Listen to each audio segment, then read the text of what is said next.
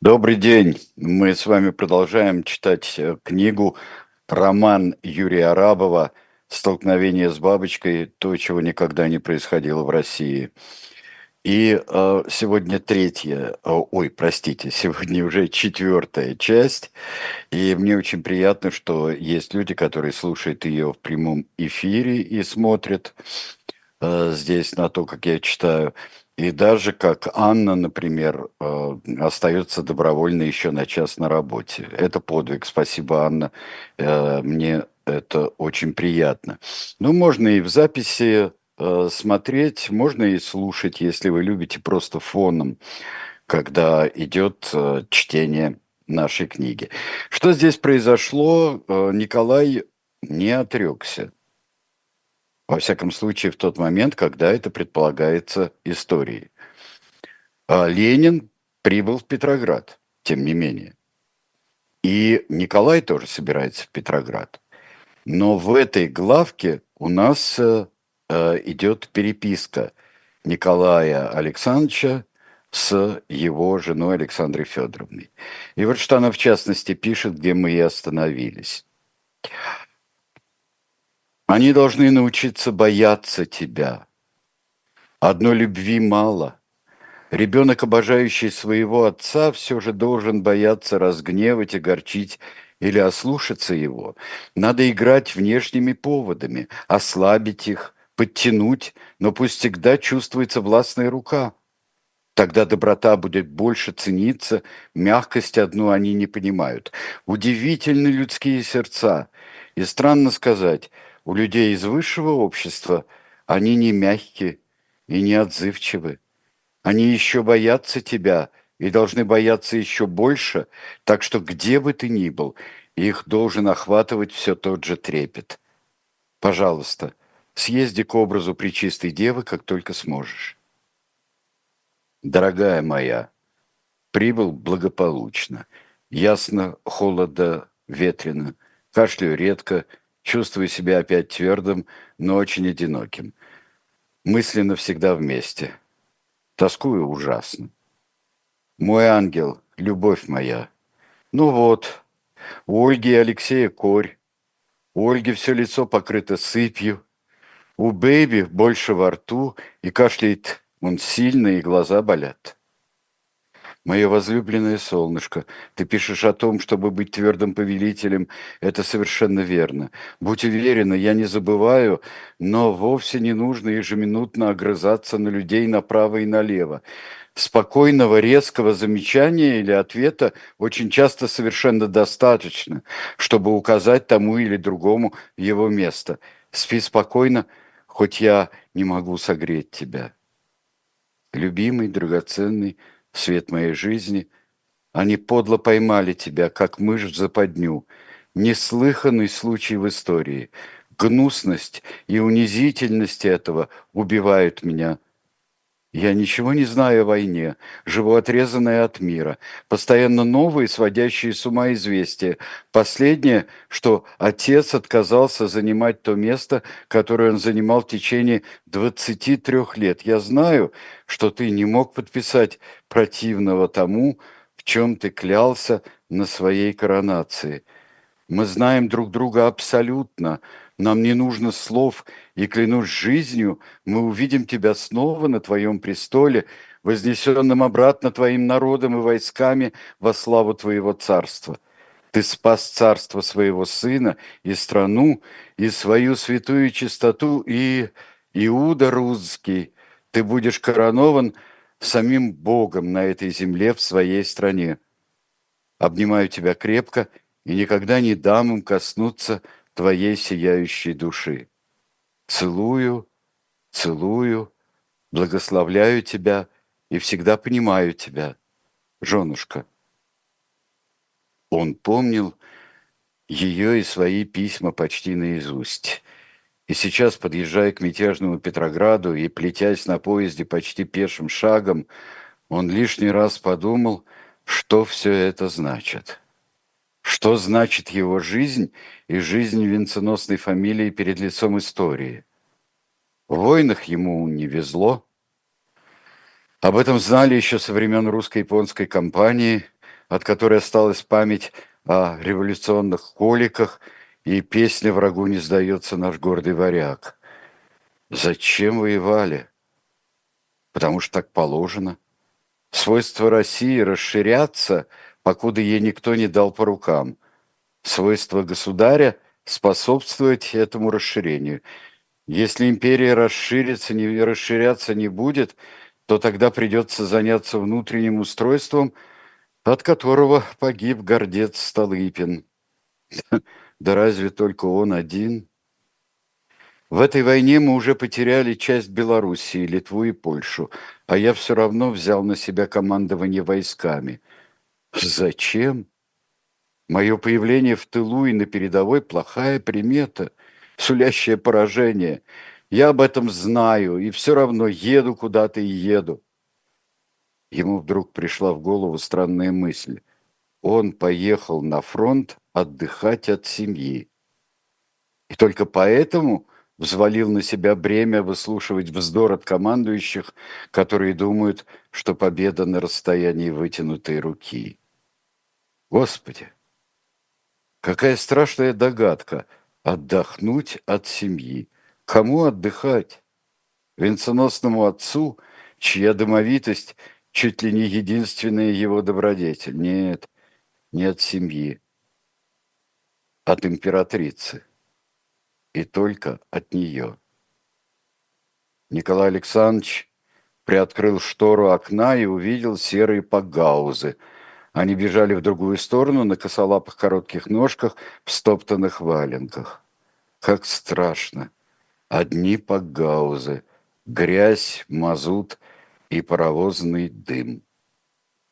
Он зашторил окно, чтобы столичная серость не язвила бы душу, расположенную к природе и тишине. Он бежал от Александры Федоровны, которая изводила его заклинаниями о твердой руке. Какая твердая рука, к чему она, если весь народ – его собственные дети? Как можно бить детей, тем более больных? Разве он бил когда-нибудь царевича Алексея? Нет, и этих бить не будет. Господь сам все управит, а не управит, значит, так нужно. Не человеческим разумением, а Божьим промыслом и бескорыстной, безответной любовью. Он не всегда помнил об этом. Очень часто ему казалось, что он на свете один со своей семьей. Все остальное – оловянные солдатики, которыми можно распоряжаться и стряхивать на пол одной рукой – это бывало в одни войны революции – бесконечно для него неудачных. Только тогда он оставался один на один со своей миссией – царствовать.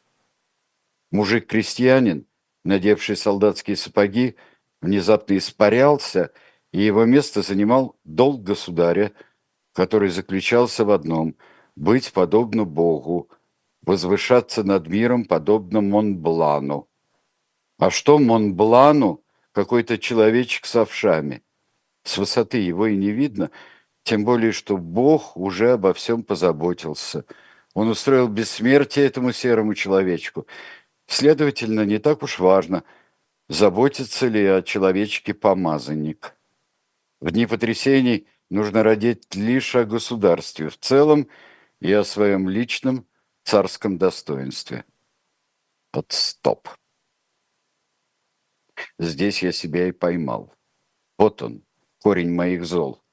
В годы русских смут видеть только себя, а я не понимал, почему меня называют кровавым, от одной маленькой неровности, от штриха, свойственного решительно всем государям. Разве мой кузен Джорджи не такой? О британцах вообще говорят, что они обожают кошек, но ненавидят людей. А другой мой кузен Вильгельм, он еще хуже. Просто у того же Джорджи и его Англии не было таких испытаний, которые свалились на нас последние годы. Поэтому он в меньшей степени демонстрировал этот штрих, противоестественное невнимание к собственному народу, когда идет война. От чего это происходит? От эгоизма и самолюбия, самолюбия любого правителя, который и порождает войну. Николай Александрович допил коньяк, который оставался на дне бутылки, Ему стало нестерпимо стыдно. Его обычно спасала борода. У человека с бородой невозможно заметить, когда он краснеет. При неудачном наступлении в Барановичах в прошлом году погибла половина офицерского состава. Я сказал на это, полноте, военное время случалось и не такое, нас не удивить половиной. И тут же покраснел, когда до души дошел смысл собственных слов, но никто не заметил, борода спасла. Что нужно делать в моем случае? Побриться, чтобы румянец стыда был виден всем, и не делать того, что может этот румянец породить. Миром правит нецелесообразная или же целесообразная жестокость. Я узнал про это в детстве. Тогда же при изучении английского языка мне бросилось в глаза соответствие русского слова «славянин» и английского «slave», что значит «раб». Выходит, я изначально управляю рабами по крови, воспитанию и характеру, а раб понимает только огонь и меч. Но русская литература, которую я не очень жалую, говорит обратное. Она отрицает соединение христианского мира железом или кровью, но мы попробуем спаять его любовью, писал Тютчев, а там увидим, что прочней. Он был дипломатом и цензором, этот Федор Иванович, а значит, понимал кое-что в государственном управлении. И к чему же я пришел? К соломе, которая ломит силу. Как странно. Всесильная солома. И я, как государь, должен это противоестественное ломание обеспечить.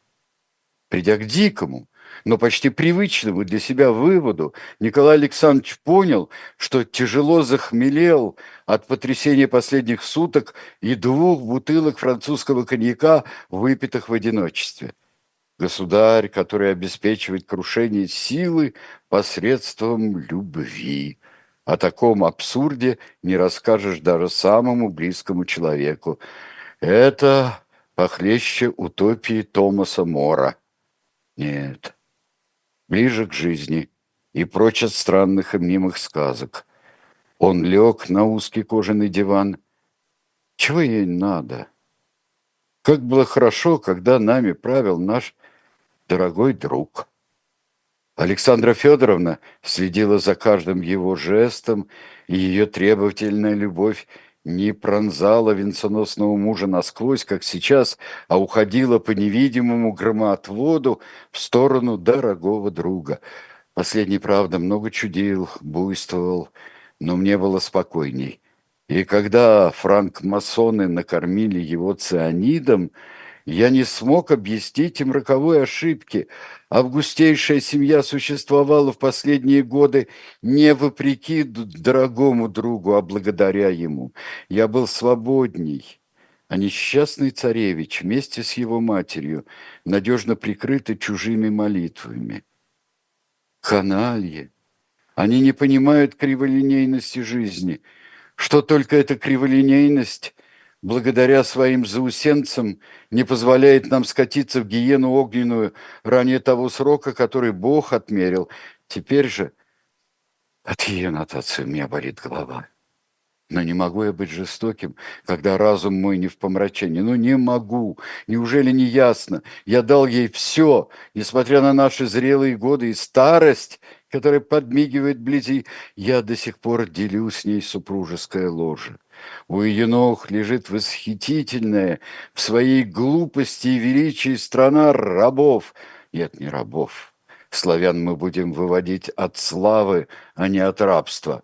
Слава и гордость, которые запечатлелись в самой этимологии. Славный народ, славные мужики и бабы, славненькие дети. А среди девушек особенно много славненьких. Что ей еще надо? чтобы я сломал самого себя и вывернул наизнанку. Он отдыхал в поездах, в поездках по фронтам, воздух провинции восстанавливал силы, уездные лица радовали, как почтовая марка неизвестной страны. На девушек можно было заглядываться, не опасаясь изматывающей ревности. Если бы не поражение на фронтах. Он был бы совершенно счастлив в этих поездках, ведь она ревновала его ко всему, даже к старым фотографиям Матильды Кшесинской, которые он носил с собой, память сердца и немножко память тела. Балерина, богиня во всем, ангел, лебедь, Офелия. Я люблю тебя, милое солнышко. Кого? Не Матильду, а мою Алекс. Ее письма в два раза длиннее моих. Мне писать не о чем, потому что без нее я почти счастлив. Условие этого счастья – то, что есть в моей жизни она, но в отдалении. Любимая жена в отдалении только укрепляет глубину чувства и радость от каждого прожитого дня, а она – нет. Она совсем другая. Ей нужно царствовать, как королеве Виктории, в ее жилах – та же властная феодальная кровь. Но во мне-то другая. Как ей объяснить? Кровь, она всегда голубая, у таких, как она и я. Но у меня она с каждым днем становится все более красной. Я меняюсь, точнее, я другой уже лет десять. Но боюсь об этом сказать. Заметит ли страна? И что сделает, когда заметит? Влепит ли пулю или наградит? Паровоз дал гудок и резко остановился. Значит, я дома. Приехали. Царский поезд привез в столицу нового человека в обличье старого. Я многое понял и ничего себе не простил. Аминь. Железнодорожный павильон царского села был недалеко от его резиденции. Сюда были проложены три железнодорожных ветки шириной 1524 миллиметра, каждая, по одной из которых мог ездить лишь государь-император. Несмотря на близость дворца, пешком ходить не полагалось, поэтому из вагона Николая Александровича сразу пересадили в пятиместное авто с правым рулем. Спереди и сзади скакали казаки, это был почетный эскорт, они понеслись, как валькирии, мимо рукотворных прудов к Александровскому дворцу. И никого кругом. Царская словно вымерла. Только весенний снег с ледяным настом. Может ли в пустой стране быть революция? Нет? Значит, опять наврали. Он вошел во дворец решительно, как вестник, принесший хрупкую надежду. Во всем его облике появился какой-то внутренний стержень, и выражение побитой собаки, которое возникало частенько последние годы, не было заметно, быть может, из-за отросшей бороды. Камердинер, встав на колени, начал целовать его руки. Выбежавшая из дверей императрица упала в обморок. Она была в платье своего любимого сиренево-лилового цвета. Стиль модерн, который она исповедовала, предполагал утонченность. А утонченность звала обмороки.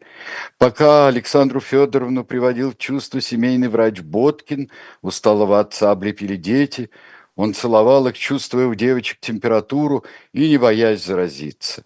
Любовь должна преодолевать инфекцию, иначе зачем она дана?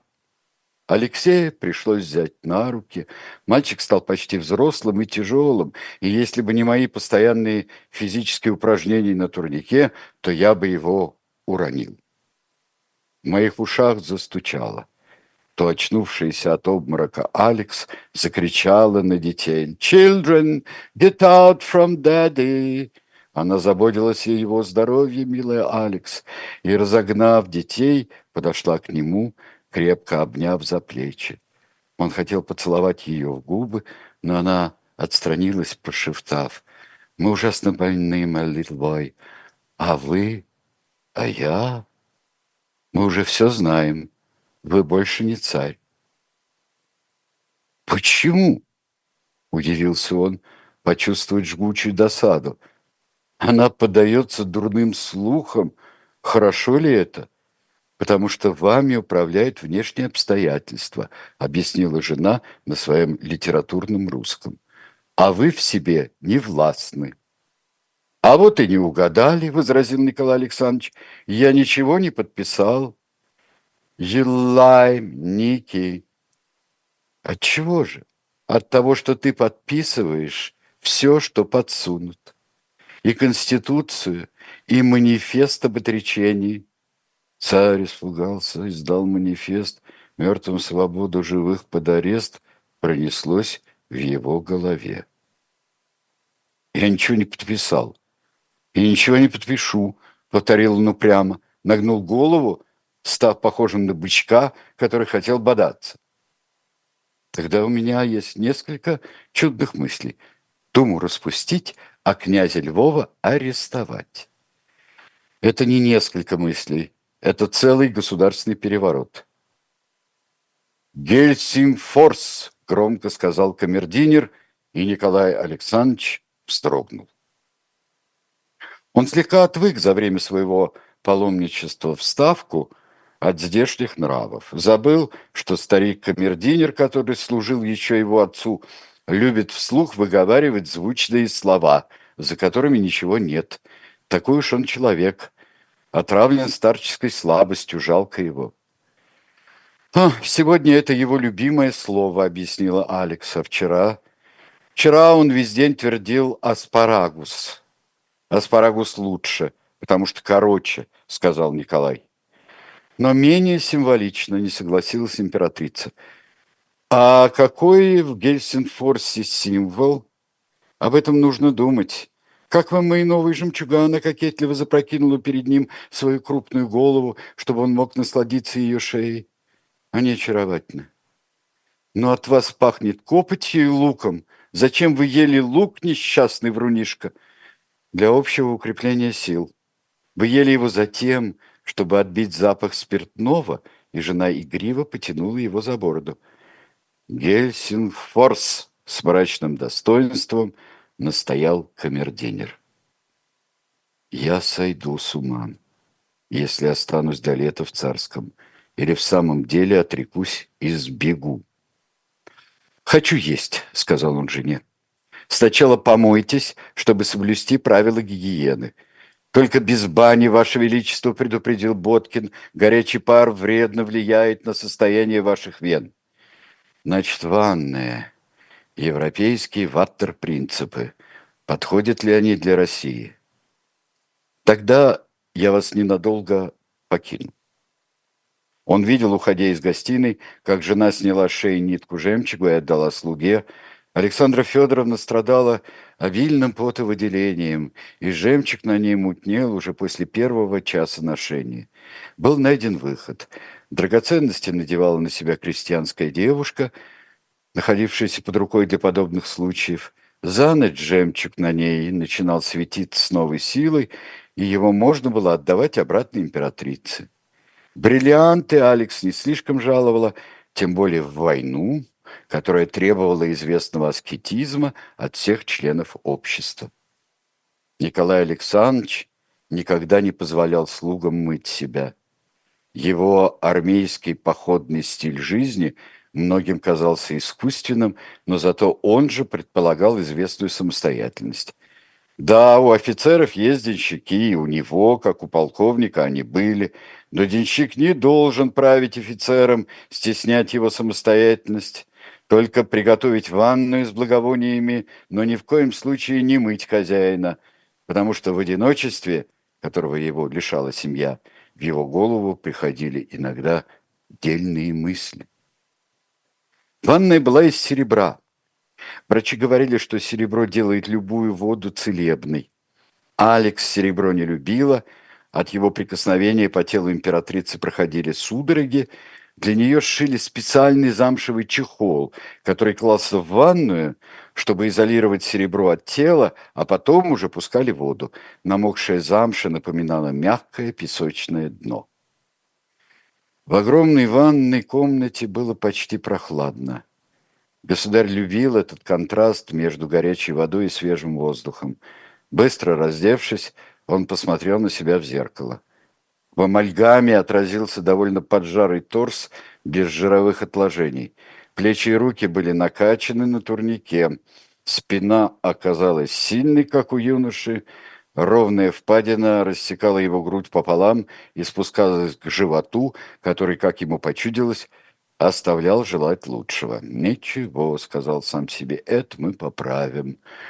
Перепилим на свежем воздухе дрова кубов пять или десять. Он присел в воду засушенными розовыми лепестками. Зачем лепестки? Что это за новости?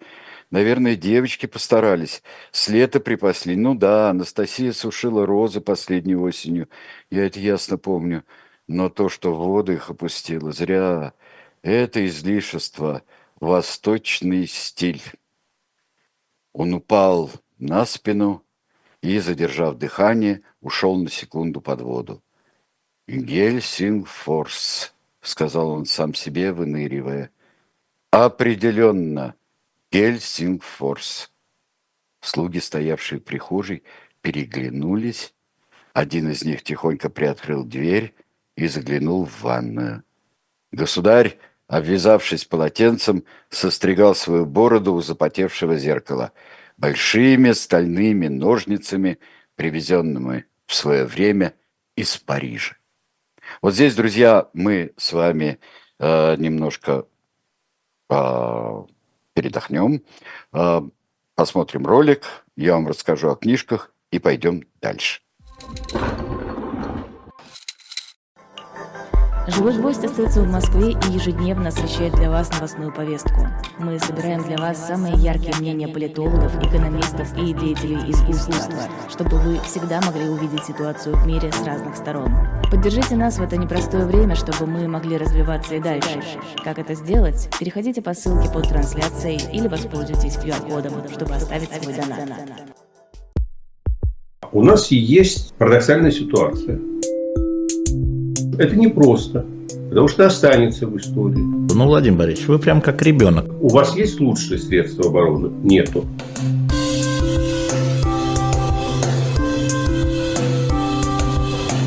Мы же не живем в России просто так. У нас всегда должна быть какая-то миссия, ради которой можно сдохнуть. Это вообще вот кто доказал? Бжезинский.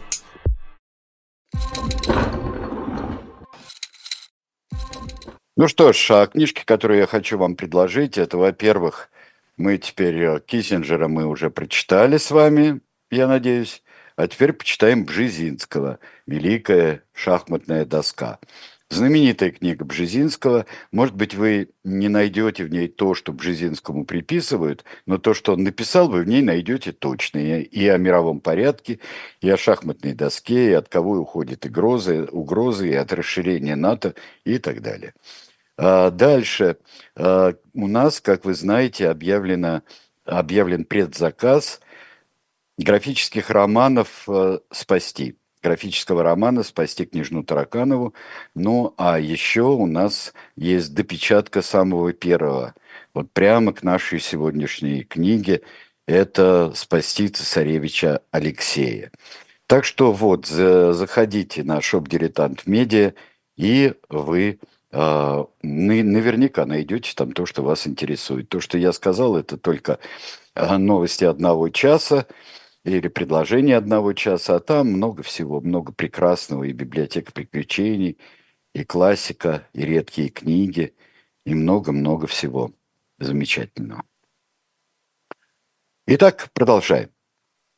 В конце недели Министерство иностранных дел Германии получила шифрованную телеграмму из Петрограда.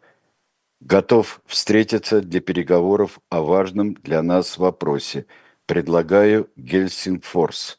Николай. Глава четвертая. Проиграть, чтобы выиграть. Раз пряжкой по кофейнику, и кофейник на полу. Два по газовым трубам, но ремень отскочил от них и заехал пряжкой по лбу того, кто бил – Кровь потекла из носа, рабочая пролетарская кровь вместе с соплями. «Жульены!» – страшно сказал Иванов. «Бешамели проклятые!» – горло издало звук, напоминающий пение шаманов, колокотание полуразумной лавы вырвалось из него. А вот я вас сейчас... В углу кухни на полу сидела полуседая молодая женщина, прижав к груди двух ребятишек мужеского пола пяти и семи лет. «Удавлю, сучат!» Он ударил их ремнем.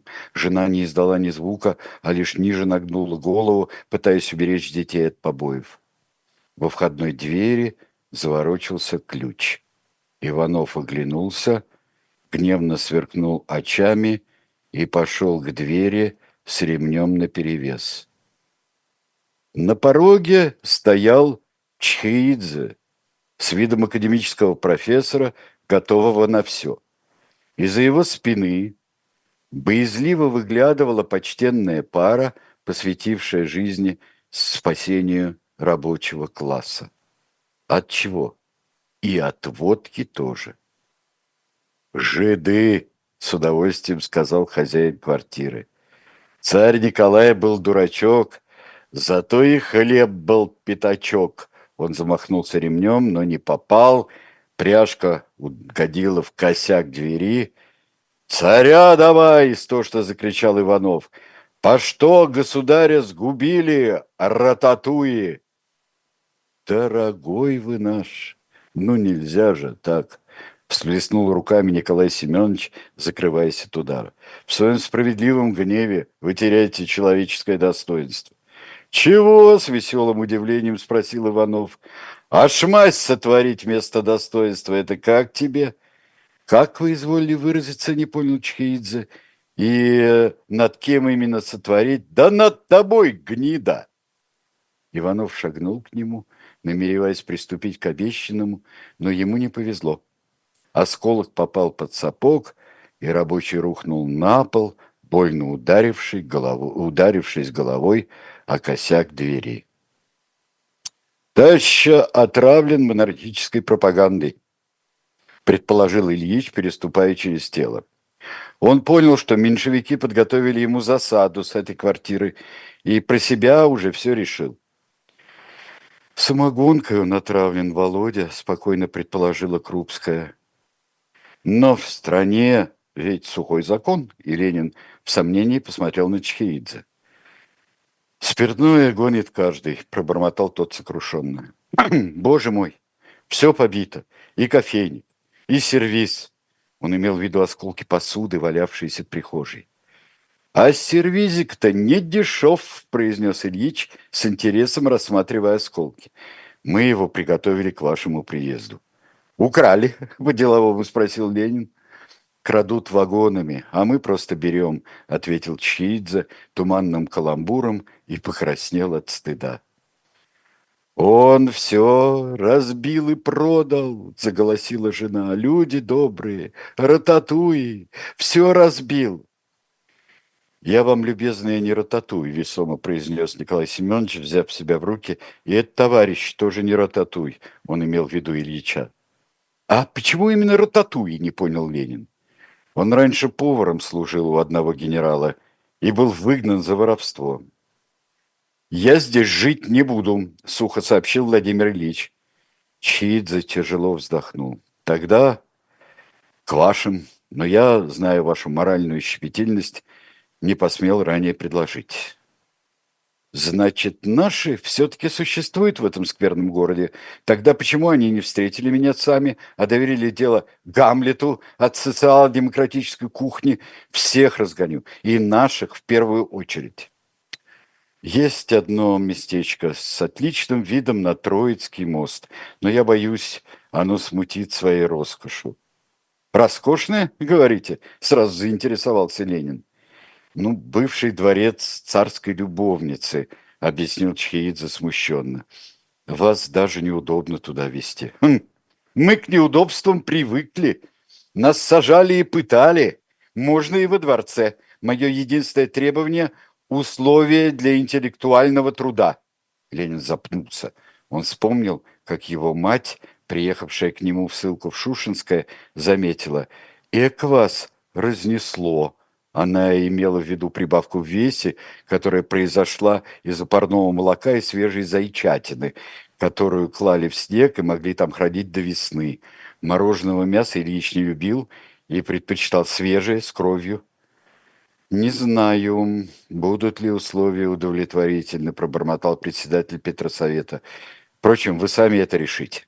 Владимир Ильич вынул из кармана пальто лежалый леденец и вручил его мальчишке, который сжался у ног матери. «А шоколадка есть?» – спросил тот, разворачивая конфету. «Шоколадная мне самому нужна», – ответил Ленин. Они спустились вниз по темной лестнице, фонарь у дома не горел, извозчик, который их привез, уже уехал. «Можем пройтись пешком», – предложил Чхеидзе. «Здесь не очень далеко». Особняк Шесинской на Петроградской стороне был не особенно велик и назывался дворцом более чем условно. Ильич даже слегка разочаровался. Какой же это дворец? Всего два этажа. Это скорее каменная дача в стиле модерн, но выстроенная почти в центре города. У самой хозяйки был еще дом в Стрельне, но революционеры обосновались именно здесь. До самого центра рукой подать Перейди Троицкий мост, и ты окажешься близ Марсового поля. Хорошо, можно будет наблюдать движение рабочих отрядов. А зачем наблюдать движение рабочих отрядов? И куда они пойдут? Вероятно, на зимний. Что с ним делать? Брать. Но если нет царя, то зачем его брать? Чем и от кого? Николай отрекся — спросил между делом Ленин, тревожно принюхиваясь к запаху, который шел из вестибюля особняка. Это был запах квашеной капусты, от которого Ильич отвык. Да, разные говорят. Уехал на фронт и пропал. Не убежал ли к немцам? Все возможно. Этого допустить нельзя. Он должен ответить за свои преступления. Конечно. Мы все ответим, неопределенно пообещал Чхиидзе, занятый своими мыслями. Окна первого этажа дворца ярко горели. Из вестибюля выскочил молодой солдат в одной гимнастерке и, расстегнув штаны, начал мочиться на мостовую. Людей он не видел, хотя глаза имел шалопутные, поведенные глаза, как говорят в Малороссии. От горячей мочи пошел пар. «Николай отрекся еще раз?» – спросил Ленин. Чхидзе ответил то же самое. Разные говорят. А от зрелища солдата Крупской стало нехорошо. «Уберите отсюда этого циклопа», — произнесла она, задыхаясь. «А что, в особняке нет уборной?» — с интересом спросил Ленин. «Уборная есть, но ее, по-видимому, сильно загадили», — пробормотал Николай Семенович, стесняясь. Тот, кто чистоплотнее, предпочитает на мостовую. «И нам ходить на мостовую?» – спросил Ильич почти шутливо. «Выдергать бы ему все волосы», – подумал он про Чхиидзе. «Лучшая парикмахерская машинка – гильотина». Это были мысли лысого человека, которому наплевали в душу. На мостовую ходить не нужно – этот вопрос мы согласовали перед вашим приездом. Вы будете жить на втором этаже, где комитет РСДРП. Там люди культурные и с унитазом дружат. А эти кто? Шоферы из бронебойного дивизиона. «Мне, возможно, понадобится машина», — сказал Ленин. «Но у меня должен быть не такой шофер, чтобы не мочился при Наде. За последнее поручиться не могу». С первого этажа неслись радостные крики. Не останавливаясь, Чхидзе сразу пошел по широкой лестнице на второй, увлекая за собой возвратившихся иммигрантов. Ленин, тем не менее, замедлил шаг, пытаясь разобраться в обстановке осиного гнезда революции. Стеклянная дверь, ведущая в зимний сад, была разбита – в самом саду между колонн стоял рояль Бехштейна из красного дерева. На поднятой крышке сушились чьи-то дырявые носки. «Сик!» – пробормотал Ильич, заметив, что ручки на дверях были вырваны с корнем. «Это царь ей все подарил?» «Построила сама на трудовые доходы», – с неохотой ответил Николай Семенович. «На трудовые доходы дворцы не строят». «А вы сами у нее спросите», — предложил меньшевик. «Матильда здесь часто бывает. Все хочет узнать, по какому праву ее выселили». Чхеидзе поймал себя на мысли, что начал уставать от брюзжания Ильича. Иммигрант хуже иностранца. Ни черта не понимает, пока сам ногой в дерьмо не наступит. Впрочем, и я тоже иммигрант, и ничем не лучше. С Кшесинской разговаривать не хочу, отмел предложение Ленин. В балете не разбираюсь, а по ДД ненавижу. Как юрист он чувствовал себя не вполне. Большевики его не встретили и перепоручили все профессиональному оппортунисту. У них что, классовый мир? К тому же быть в украденном доме вопреки гражданским и уголовно-процессуальным идеалам. Нет, одно утешало. В революционное время законы не действуют, тем более в государстве переходного типа. Чтобы прийти к самоуправлению, нужно отвергнуть прежнее управление и чего-нибудь украсть. Да они никогда не смогут сами собой управлять, заметила Надя, будто прочитав его мысли. Она имела в виду двух солдат, которые на их глазах резали бархатные гордины, гордины себе на портянке. Но Ильича расстроило не это. Он был озабочен тем, что никто не прореагировал на их приход. Люди вели себя так, будто были одни на целом свете, хотя избиты в кучу. Эта куча больше способствовала дичанию, тем, чем одиночеству. «Это ваша комната. Нравится?» – спросил Чиидзе. Они стояли, по-видимому, в детской, посредине которой располагался большой деревянный конь с потерянным левым глазом. Как звали ребенка? Кажется, Володей. Тезка от царя родила? А кто ж его знает? Но я не ребенок, ответил Ленин. Совпадение имен показалось ему неприятным. Ладно, смирился он, любуясь видом из окна.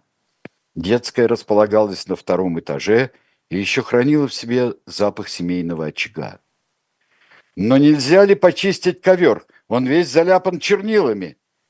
Ваши товарищи много пишут, объяснил Николай Семенович. А что пишут? Разное, уклонился Чиидзе от ответа. Всего не упомнишь. Ерунду пишут, пронеслось в голове Владимира Ильича. Ахинею и дичь. Недоучившиеся семинаристы, что они могут написать? Вот я им напишу и озадачу. Дверь в детскую отворилась, на пороге ее стоял человек в толстовке и с профессорской бородкой клинышком. То ли интеллигент, то ли рабочий, не молодой и не старый. Как определить возраст у того же козла?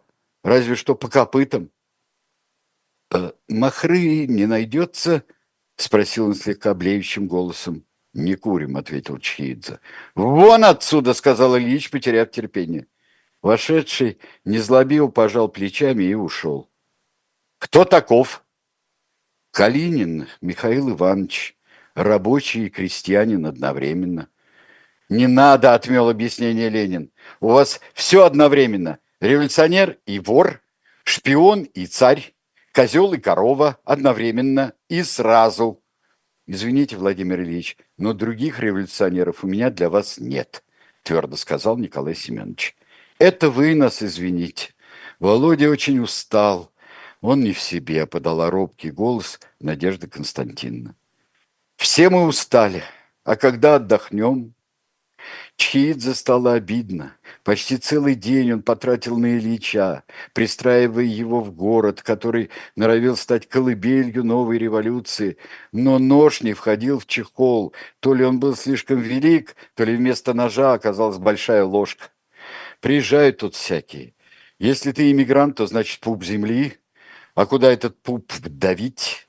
Гостиницу ему нужно, вот что, чтобы был кругом бархат, в крайнем случае плюш, и много клопов. Англитер, к примеру. Но гостиницу социал-демократы после ленинского пожива, пошиба еще не взяли, не купили и не захватили. А зря. Гостиницу на одного старика сидел бы там и руководил чем может. А те, кто у Кшесинской, выполняли бы указания – трудовые лошадки. Клепс. Поймав себя на мысли, что может наговорить гадостей, он в досаде махнул рукой и вышел вслед за Калининым. Ленин тяжело вздохнул. Бросил пальто в продавленное кресло и, подойдя к деревянному коню, уселся на него. «Вот так, Наденька, Будем играть в коммуну. Деревянный конь оказался в пору. Про себя Ильич решил избавиться от Чиидзе при первом удобном случае, за подобные унижения при теплой встрече. Пусть уезжает себе в Грузию и там руководит, чем может и что найдет. А в Потсдаме медленно таял снег. Он тлел, как мокрая бумага, слегка обугливаясь по краям. Летние павильоны, стоявшие в огромном парке а Версаль, ждали лета, когда по песчаным дорожкам пойдут величавые павлины, а в рукотворных каналах зашевелятся форель и угри. Что можно делать в таком огромном листом массиве, состоящем из семи парков и носящий французское имя Сан-Суси? Любить или мечтать о любви, сочинять Ноэли, кататься на лошадях или в повозках, еще играть в шахматы в беседках, увитых плющом, или просто дремать на деревянных скамейках и даже лечь на них с ногами. Но война нет, нельзя. Иногда ему снился сон. Французы вместе с англичанами берут Берлин и сразу же устремляются в Потсдам. Короткий бросок, и они уже здесь. Павлины бегут в рассыпную, цапля, которую он привык кормить с руки, летит на свое болото, умная форель выбрасывается на берег и умирает в патриотических муках. Только бы не жить под французом, не лебезить под англичанином, не потеть вместе с русским, сились разрешить неразрешимый вопрос о смысле жизни. Любая беседа с англичанином ведет к разговору о спорте, с французом о женщинах и еде, а с русским о Боге. Все темы не для нас, немцев. Нам нужны порядок, чистота и опрятность во всем. Ники – подлец. Ничего себе, родственничек. Писал ему, не начинай мобилизацию, не играй с огнем. А он мне, буду. А я ведь помню его в юности, чувственный мальчик с пухлыми губами и мечтательностью в томном взоре. Куда полез мальчишка? На страну Фридриха Великого и железного канцлера. И с кем полез? С французом, которому сидеть в публичном доме, с американцем, которому только пасти овец и выращивать кукурузу, с деревней идет против города, а мы ему руки пообломаем. Да, выдернем с корнем. Но дела между нами идут не слишком хорошо, даже совсем нехорошо. Скверно идут дела, и вот-вот треснут по швам. Бельгельм был стар и обладал интуицией, свойственной старикам, не впавшим в маразм. Войны на два фронта надо было избегать. Война эта была разорительной, она, в общем-то, не имела разумной перспективы. Начавшись внезапно, с ничего, она грозила обернуться этим ничем, когда Германии больше не будет, а от других участников останутся клочки. А ведь вздорный, властолюбивый Бисмарк, которого он не мог терпеть, заклинал только не Россию. Что угодно, только не она. А я не хотел. Хотел дурак Ники, которому я прихожусь троюродным дядей и кузеном его жены Алекс. Он вообще ничего не понимает. Интересно, какую ловушку он мне готовит теперь? Империя, конечно, требует войн, прусская тем более, потому что дух военной машины является ее стержнем. 47 миллионов немцев, в общем-то, горстка по сравнению со 170 миллионами русских, владеет почти четвертью мира – Азия, Африка и даже город в Китае, недурственно. Но могло быть больше. Подданных в колониях, а точнее рабов, 12 миллионов человек, мало. Остальное досталось тому же Ники, Франции и Англии. Американцы анекдотичны. Не имея колоний, они полезли в Европу, чтобы помочь королям удушить меня. Республиканцы заодно с королями. Дерьмо для обеих сторон но моей армии 15 корпусов. Мой флот бросил вызов британцам еще 10 лет назад. Империя не может быть республиканской и не может не воевать. Я и империя одно и то же. Однако, где я ошибся, старый дурак? И на чем именно? Он был полным инвалидом. Его левая рука была от рождения кривой и короче правой на 15 сантиметров. Уши слышали только собственные мысли, никогда собеседника, которого он мог понять, лишь следя за губами. Еще в школе Вильгельм оглох от какой-то инфекции, и глухота, сначала полная, а потом частичная, сделала его речь бессвязной. Это часто бывает у глухих. Врачи говорят, что слепота менее опасна. Она не затрагивает мыслительные способности. Более того, их обостряет. Недаром античные прорицатели, например, Тересий, были именно слепы, а не глухи. У глухих вместе со слухом парализуется речь, которая каким-то образом связана с мыслительными функциями. Значит ли это, что я просто умственно отсталый? Нет. Человек с таким одухотворенным взглядом не может быть идиотом.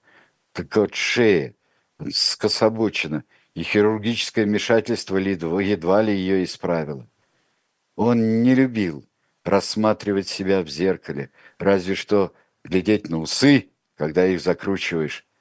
Он вместо зеркала предпочитал собственные фотокопии. На них на мир смотрел лицо возвышенное, волевое, мудрое, к его высокому лбу могло подойти только русское слово «чело». Он светился особым светом, который порождает глубокая мысль. С расовой точки зрения можно было знать только это лицо, чтобы судить о европейцах в целом. По нему нельзя было сказать, что большую часть жизни этого человека преследовала боль. Боль от своей физической неполноценности, от специальной, рукораспрямительной машины, которая, пытаясь исправить кость, ничего не давала, кроме боли. Так что руки на фотографиях приходилось прятать за спину или кутать в покрывало, когда он снимался сидя. И он придумывал себе костыли, гигантскую армию, с которой можно было ходить, бегать, завоевывать, и все во имя длительного мира и спокойной старости. С двумя фронтами – надо было заканчивать. Вот здесь, друзья, мы остановимся и продолжим в следующий понедельник. А, да, ну, а, Свайрос, тем временем Потсдам неумолимо приближался к Потсдамской конференции. Ну, не зря она будет в Потсдаме. Но а, то место, где проходила Потсдамская конференция, это не совсем то место, который здесь описывается. Сан-Суси – это великолепный парк. ГДРовцы попытались его испортить вид из него, когда построили какое-то а, высоченное строение на дальнем берегу, но его снесли потом. А Сан-Суси – это великолепное место. Правда, я застал реставрацию а, и только погулял по-человечески а, в, а, в парках. Надежда Константиновна в исполнении вот в моем, да, похожа на Крупскую из Сокуровского тельца. Понимаете, в чем дело? А, вот все мы слышали Ленина, но Крупскую как-то забываем. А, а Крупская, а, я слышал Крупскую, много слушал а, Крупскую, вот те записи, которые сохранились. И однажды я услышал, как она говорит по-французски на международной конференции и услышал прекрасный институтский французский язык. Очень аккуратный. Очень-очень аккуратный. Конечно, Николай II э, блестяще говорил по-французски. У нас есть его французская речь, тоже в архивах есть. Алексей спрашивает, а что вы думаете о музыкальном сопровождении в аудиокнигах? Это очень аккуратно. Аудиокниги или должны быть э, э, радиоспектаклем на полную катушку по-настоящему. Или очень аккуратно. Заставки, настроение. Э, так что мне кажется, что в достаточно редких и очень продуманных случаях надо делать. Вот, что вы еще здесь э, написали? Так, поезд в Пекин. Хочет кто-то поехать в Пекин. Так.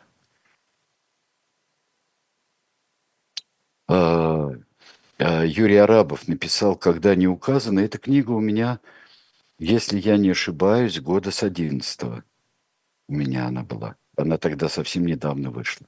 А в 14 да, В 14 ну, может быть, может быть, может быть, в 14 но уже все равно 10 лет прошли.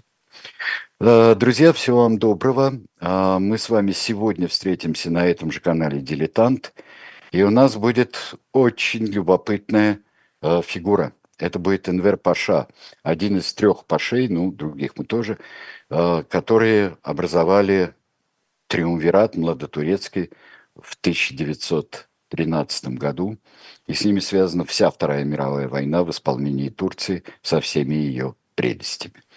До встречи!